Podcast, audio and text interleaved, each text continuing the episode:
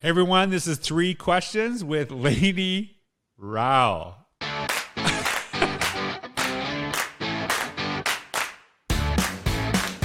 Like that? Lainie, awesome to have you on the podcast and just really great. One of my favorite things about doing this podcast is like, I always say this and I, I feel bad is like the off wax talk is actually um, just sitting and talking to people and getting to learn who they are. Cause I don't like just to kind of go into this cold. I want to like, you know, get a feel for the guests and you've done a lot of stuff with online learning, you got a book out. Uh, it's like the evolving learner. Did I say that one right? You nailed it. I got nailed that it. one right. I know there's more to the title, but like, you know, look up Lainie Rowell, right? Evolving Learner. Exactly. And I know you've done a lot of education and just inspiring to talk to you. I, I really love the opportunity because it's the first time we've ever just got to sit down and chat. And thinking about just all of the work that you've done in education, at some point, I'm sure a teacher inspired you. So, like, is there a teacher that, you know, sticks out in your mind that inspired you and what did they do that did that? So first of all, thank you for having me. This is such an honor, and I really, it, I really did have so much fun talking with you. It was before we hit awesome. I, yeah, it was great. It's really fun. Um, so it's really hard for me to pick one teacher. I will tell you that it, as a student, I was kind of the head down, um, quiet. Like I didn't really want a lot of attention in school. So, but I definitely had some teachers that I just could tell they just loved teaching and learning and they loved kids. And that was when I knew like those were like teachers who really made an impact, not just with me, but with others. So I don't know if there was one that stuck out so much, but it's just like kind of this amalgam of like those who just were in it for the right reasons, mm-hmm. love what they did, and always put kids first. Those were the ones who made the biggest impact to me. So when you say that, when you say you're like you had, you know, your head down and you know were shy. So like in that situation, because I was the opposite, right? My head was up all the time and probably, you know, to the detriment of other students. So like in that situation, like I it's weird because I I always think of one one student peer uh, that was very smart, uh, but there's he would not say anything in class, and he was he actually became someone a, a good friend of mine. So like when you are in that situation, I remember like, and you and I talk, we're around the same age. I used to like sometimes kids, you know, in our generation used to get in trouble for not talking, right? Like you get doc participation marks. So like what did any any teacher do that, you know, um, you know, helped you through that and, you know, recognized that about you and, and, and made, you know, and, and appreciated it. Well, I mean, I wouldn't say I was like so quiet to the point that I wasn't Right. compliant.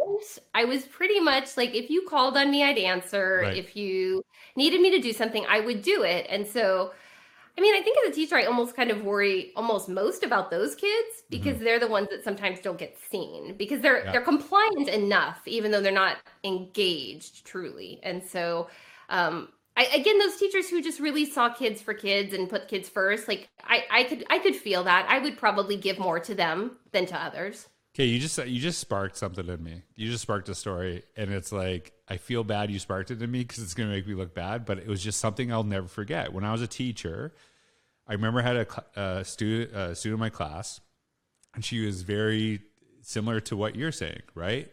You'd always ask her and and stuff, and she, I remember her. She acted up one day, and I was very bothered by it. Right? And I'm like, "What are you doing?" Blah blah blah. And this, good for her. She pulled me aside and said, Mr. Couros, I don't do anything bad in this class. And the one time I do something, you get on my case. And then other kids do that, and you're so used to it, you say nothing. I was like, hmm. you're right. That I am so sorry. And I, I, rem- I, it changed. It's so like a, for students out there, you know, I'm sure students aren't listening to this, but you know, I, I, it's so, I was so, like at the moment, I was like, oh my God, that's like pretty accurate what you just said. And thanks for calling me out. And I just think that's what one of the reasons we really encourage student voice is that helps us get better. And I don't know, like, I don't know if you have anything, I was, I, I feel bad. Like now everyone's like, oh, George, but like, that's how you improve, right? You get that feedback. Exactly. And I think, you know, I'm a psychology major. I didn't go into into college thinking I was going to be a teacher. Teacher. I went in as a psych major and actually um, ended up working at a school with students with special needs, and that was what Mm-hmm. brought me to education. But in psychology, we learn about, you know, I was taught you're supposed, if you want to change behavior, you're supposed to recognize six positives for every one negative. Right.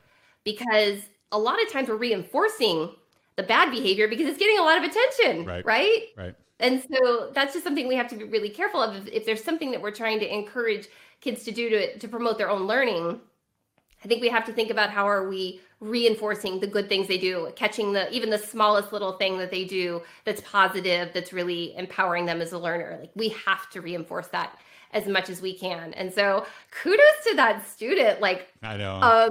amazing. Like the insight and then the courage to actually say it to you and call you out on it. Yeah. Um, by the way, I think we all have done that. So that's not not anything against you. I think that's a bit of a human feel- nature thing. but I, um, am gonna play the the sad sound. That's that's that sound for that one. Uh, I like feel embarrassed to say, it. but you know what's interesting is that um, she played basketball, and I've stayed connected with her, and she has children now. She congratulated me, so we've actually kept really close. But it was like it was just weird that one moment. So I yeah I appreciate that. So I'm a little bit embarrassed and I don't know. Thanks for so that psychology uh, class. You know, you brought me got me like talking therapy. So I don't know if you picked up some tricks there when you're doing that. Anyways, enough about my bad teaching. So second question, administrator, right? So you work uh, you work with schools all over. Uh, I, I seen by the bio you've done you know work internationally, obviously in the United States. You told me you do a lot of work in, in California. So when you look at all the administrators that you've encountered, whether as a student or an um, you know as an educator, who's like one person that really stuck out to you and why? oh, You got to say one this time. I'm not letting you. I'm not letting you say Yeah, okay, everybody. okay.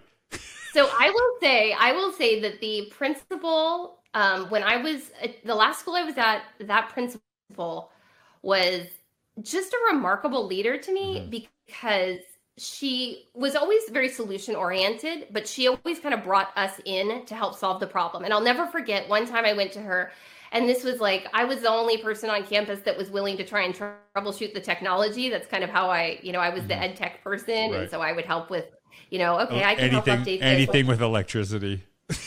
anything with electricity. Anything Oh, with electricity. Ask Lainie. And so, um, so out of frustration, to, one day I just went into her office and I'm like, I, I can't do this anymore. I'm doing almost full 2 Mhm. full time jobs. Right. I am a full time teacher and I'm doing this. And she goes, "All right, what's your proposal?" Mhm. And I was like, "What do you mean?" And she's like, "You can't." You don't come to me with a problem without at least having a thought about what you want to do to fix this. Like, I need your help with this. I don't have the answer. Right. and that sh- that was a, like a really important shift for me to have this leader say i don't have all the answers. You have to help me with this. And she was really empowering me. And then i went back and i thought about it and i'm like all right well here's what i need. This is what i mm-hmm. need some release time to do this. I'm not ready to leave the classroom and i i need some time to do this and so we came up with a plan and it worked really really well So the best thing about um, the best thing about that process is, and I think that's so important because we want our kids to be able to, you know, identify their problems, which you did, and then you know pose solutions. It doesn't mean that they're on their own. We work Right. through that, but what that does is, let's say you get a new principal or you work with someone else. The, that principle has instilled in you the ability to to solve some of your own problems. Do you know what I mean? And actually come with solutions so that because you know I, I've heard of people having you know principles that wouldn't do that wouldn't even like give you an option and you kind of got to figure it out on your own so hey what's the, can you is it okay to name that person like oh yeah that was monique von. Okay. so yeah what's so- what's the name can you say shout out to that person because then they get the special a Well, she, what? she's, she's gotten married since then, so I'm I'm still using the name I know her by. Um, you gotta say it so shout out to say it shout out to Monique von Ziebrock. i know you have your own podcast you gotta get one of these because it just I'm you're, I'm really having soundboard envy right now. it's, it's, it's the best. Okay, so last question. You know, um, your book, Evolving Learner, uh, and I know that it's made an impact. and a lot of people are interested in. You talk a lot about you know learning. So when you look at your own career, obviously you're a learner, right? You've evolved in education. So when you look back at your career and you look back at your first year, there's got to be something that you're embarrassed by. Thankfully, I shared already something I was embarrassed by. It wasn't in my first year, unfortunately. So like we always learn. But like when you look back at your first year, what advice would you give yourself? So, you know, I again, I was a psych major and I had to jump through a lot of hoops to become a teacher. I was walking into the sixth grade classroom and I was a psych major and I had all this, um, you know, I was just imposter syndrome. Like, oh my gosh, they're gonna, these are like, they're gonna know I'm not really supposed to be a teacher. Right. And so I really tried to put on this, um, I have all the answers. And you know, we talk a lot in the book about learning from kids, and I wish that that first year Lainie had been more willing to learn with and from kids rather than trying to convince them I was worthy of being learned from. Mm-hmm. That, and that's that's I would actually say, like I often talk about things I did wrong in my first year. One of the things that I know really made an impact was I would I know this seems really ridiculous. I would play basketball with my students like literally every recess.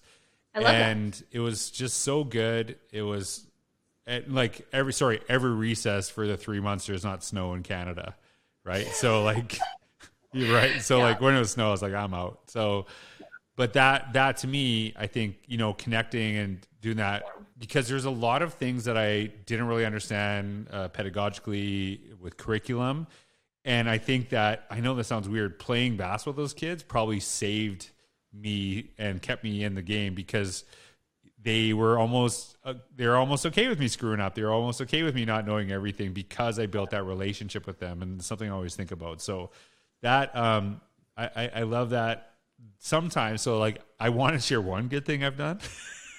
Maybe that's why I brought it up you're very good about being vulnerable and sharing things, which we all make lots of mistakes. So kudos to you for sharing them. I know. All right. Hey, Lainie, Lainie Rowell, right? Yes. Thank you so much. Uh, hey, and anyone listening, Lainie's got her own uh, podcast with a mutual friend, Brianna Hodges, and uh, it's called Lemonade Learning, and also has a book, The Evolving Learner. So check it out because it is awesome. I have just so you know, I have a million sounds on this board, but the air horn is my favorite. I, it's maybe because of basketball thing. But Lainie, thanks for, so much for being on, and everyone, thanks for taking the time to listen. That music. Have a wonderful day.